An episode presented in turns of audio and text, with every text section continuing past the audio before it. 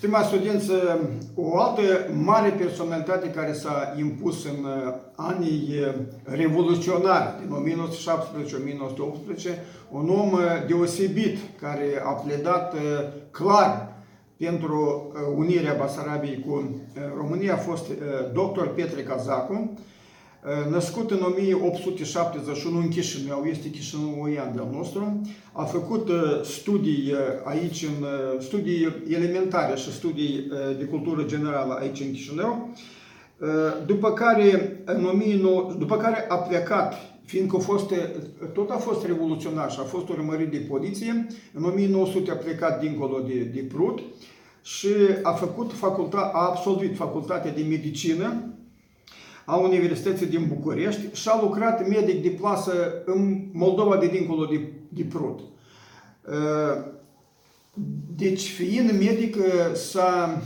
uh, implicat activ în lupta cu bolile care erau atunci, a scris câteva lucrări, broșuri, a scris mai multe broșuri referitoare la combaterea diferitor maladii din acea perioadă și iată că în 1917, 1918, revenind aici în patria lui, în orașul natal, s-a implicat activ în, uh, în evenimentele revoluționare care au avut loc, a fost ales membru al sfatului țării și mai mult ca atât a fost ales uh, președinte al Consiliului Directorilor Generali. Așa s-a numit atunci guvernul. Deci uh, sfatul țării era Parlament, iar Consiliul Directorilor Generali, nu ministri, da, era spiritul ăsta revoluționar, că nici la, la ruși erau comisari, nu erau ministri.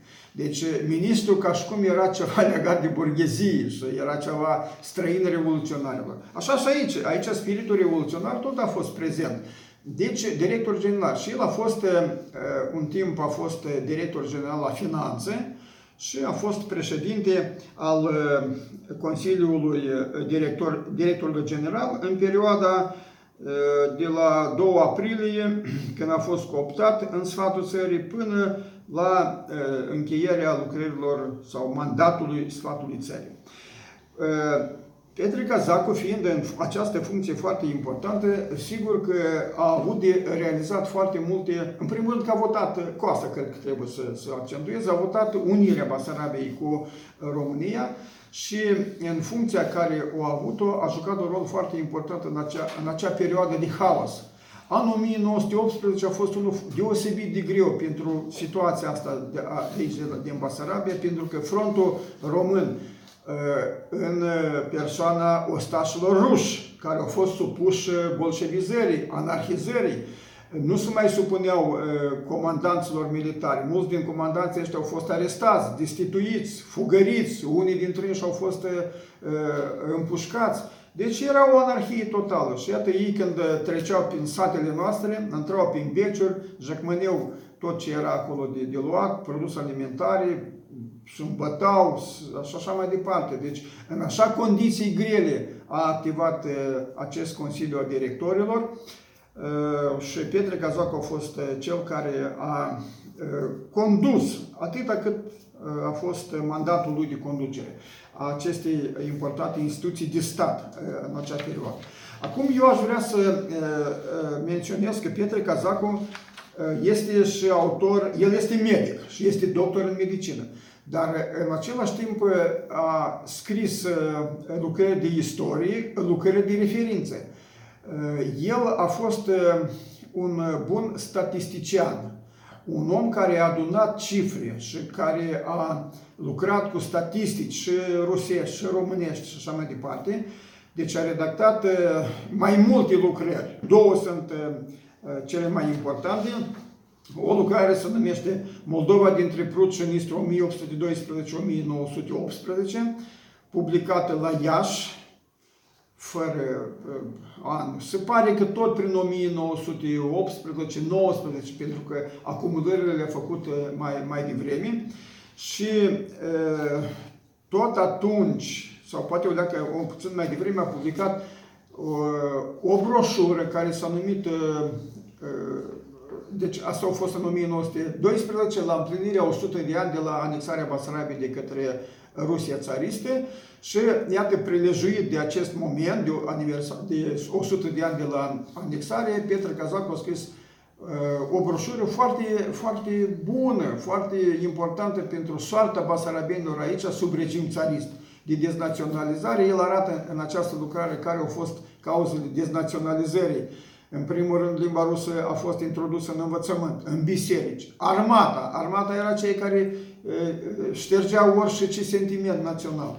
Și un șir întreg de alți factori care au dus la rusificarea populației, dar, dar Pietre Cazacu în acea lucrare menționa și factorii care au rezistat rusificării și în acești, între șirul acestor factori el arată viața de la sate. Comunitățile rurale de la noi din Basarabia prea puțin au avut de-a face cu administrația rusească, oficialitățile rusești.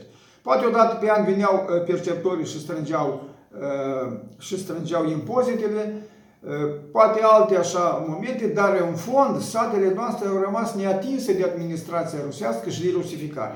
În al doilea rând, el evidențiază rolul femeii Femeia care era cea care ocrotea căminul familial, ea care creștea copiii, care avea grijă de soț, care avea grijă de gospodărie, gospodărie uh, deci casnică. Iată că femeile basarabene au jucat, au jucat un rol foarte mare în păstrarea în păstrarea acestui spirit românesc sau moldovenesc, cum se spunea atunci în 1917, al basarabenilor. În 1917, eh, când au avut, aceste, au avut loc aceste evenimente revoluționare, 1918, persoanele care au venit în Basarabia ca să inspecteze, să facă cunoștință cu ceea ce se întâmplă aici, au tras concluzia că populația băștenașă este totuși vorbitoare de limbă română. Majoritatea populației a fost uh, de limbă română. Uh, și încă o carte foarte importantă, uh, a, semnată de Pietre Cazacu, este aceasta, se numește Moldova dintre Prut și Nistru 1918-1928. Este de asemenea o carte foarte importantă pentru noi istoricii. Este importantă pentru că Pietre Cazacu a fost unul din primii care a analizat evoluția economică, socială, Uh, sanitară, medicală, alte, alte momente legate de viața basarabienilor în primii 10 ani după unire. Uh, cartea cealaltă, Moldova dintre Prucenistru 1812 și 1918, și ea este uh, o, o dovadă că timp de 10 ani aici în Basarabia s-au întâmplat lucruri foarte importante. Câteva lucruri vreau să spun, care le menționează și Constantin și, scuzați, și Petre, Petre Cazacu aici. În primul rând, ă, ă, este vorba de reforma agrară. Așa s-a întâmplat că în 1917 foarte mulți ă, militari, basarabieni, care de fapt erau țărani, au, s-au demobilizat de pe front și au venit și au pus mâna pe pământuri, au incendiat împreună cu bandele de bolșevici care erau, conacuri și așa mai departe. Și problema agrară, ea a fost permanent pentru Imperiul Țarist și Basarabia de asemenea, că era partea Imperiului Țarist. Iată acum însă, reforma agrară din 1900, încheiată către 1921, ea de fapt prevedea împroprietărire pe baze legale, legitime, a pământului. Țăranii au primit pământ, dar având și actele în regulă, adică ei au devenit proprietari acestor 6 hectare, la sud mai mult 12 hectare de pământ și fiecare din acest, acești țărani devenise cu acte în regulă. Și asta sublinează Petre Cazacu, pentru că bolșevicii și istoricii bolșevici întotdeauna au spus că iată decretul lui Lenin cu privire la pământ am, propriet, am proprietărit țărani. Cum eu Nici într-un fel nu eu, eu am proprietărit, pentru că decretul Lenin cu privire la pământ însemna naționalizarea pământului și darea pământului în folosință țăranilor, dar nici de cum ei nu deveneau proprietari.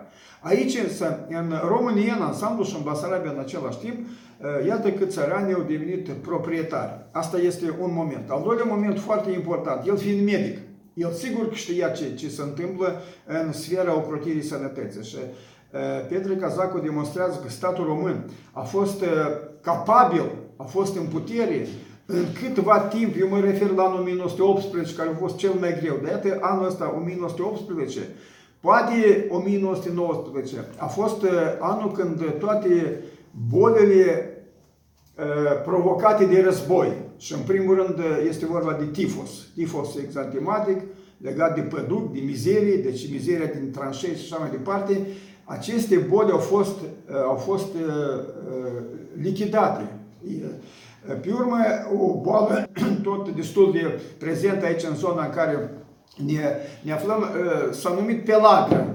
Pelagra din cauza mâncării proaste. Mâncare proastă, mămăligă, mai ales mămăligă cum era folosită des aici la noi, fiartă din, din grăunță necoapte. Ea duce la boli de piele și se strânge pielea și sigur că era o boală socială, o boală socială răspândită. Iată că, datorită eforturilor depuse de statul român, de medicii români, de cei care ocroteau sănătatea, s-a uh, șters și această boală. Pe urmă, un șir întreg de alte uh, boli, de asemenea, au fost uh, lichidate datorită eforturilor pe care le-a depus statul român. În ceea ce privește spitale, numărul de spitale a crescut, în ceea ce privește farmaciile, de asemenea, numărul farmaciilor a crescut foarte mult. Poate nu este cunoscut destul de bine acest lucru, eu vreau să spun că România s-a pomit în rândul țărilor învingătoare. Și Germania, care a fost nevoită să plătească contribuții de război, iată că 2% din acele contribuții de război i-au, venit, i-au revenit și României. Germania cu ce putea să plătească? Cu produsele proprii. Și iată, între produsele proprii erau și aparatele renghen, cunoscute de acum foarte bine pentru noi. Apoi, iată, în Chișinău erau, pentru acel timp erau niște performanțe. Deci, spitalul de la Costiujeni avea aparate renghen în, în care, vă zic că cei bolnavi de tuberculoză în special, sau alții, to toate, toate persoanele care doreau să fie studiate, să fie controlate, ele puteau să facă acest lucru. Și multe alte, uh, multe alte momente legate de drumuri, legate de poduri, legate de uh, mijloace de transport și așa mai departe. Asta este sigur că uh, meritul lui Petre Cazacu în ceea ce a cercetat el și a murit la București în 1956, deci a supraviețuit și cel de-al doilea război mondial. Și cu regret, spre deosebire de Constantin Stere, aici în Chișinău mai puțin este cunoscut, datorită lucrărilor acestea. Și uh, am mai publicat, chiar în acest volum, am mai publicat și niște articole pe care le-a publicat Petre Cazacu pe timpul activității sale de atunci, începând și până la unire, da? și, și după unirea Basarabiei cu România. Deci, în încheiere, vreau să îndemn uh, pe cei care ne privesc să uh, nu neglijeze aceste lucrări. Eu mă refer la istorici, la colegii noștri istorici, în primul rând. Pentru că sunt cărți care, uitați-vă, după 100 de ani, după ce au fost scrise, ele sunt actuale și în ziua de astăzi. Pentru că și în ziua de astăzi ele sunt uh, retipărite, completate cu studii introductive. O să treacă încă 100 de ani, din nou vor fi uh, tipărite și retipărite. Și asta și înseamnă puterea istoriei, puterea uh, istoricilor, cu opera care o fac ei, care o prezintă ei, ea rămâne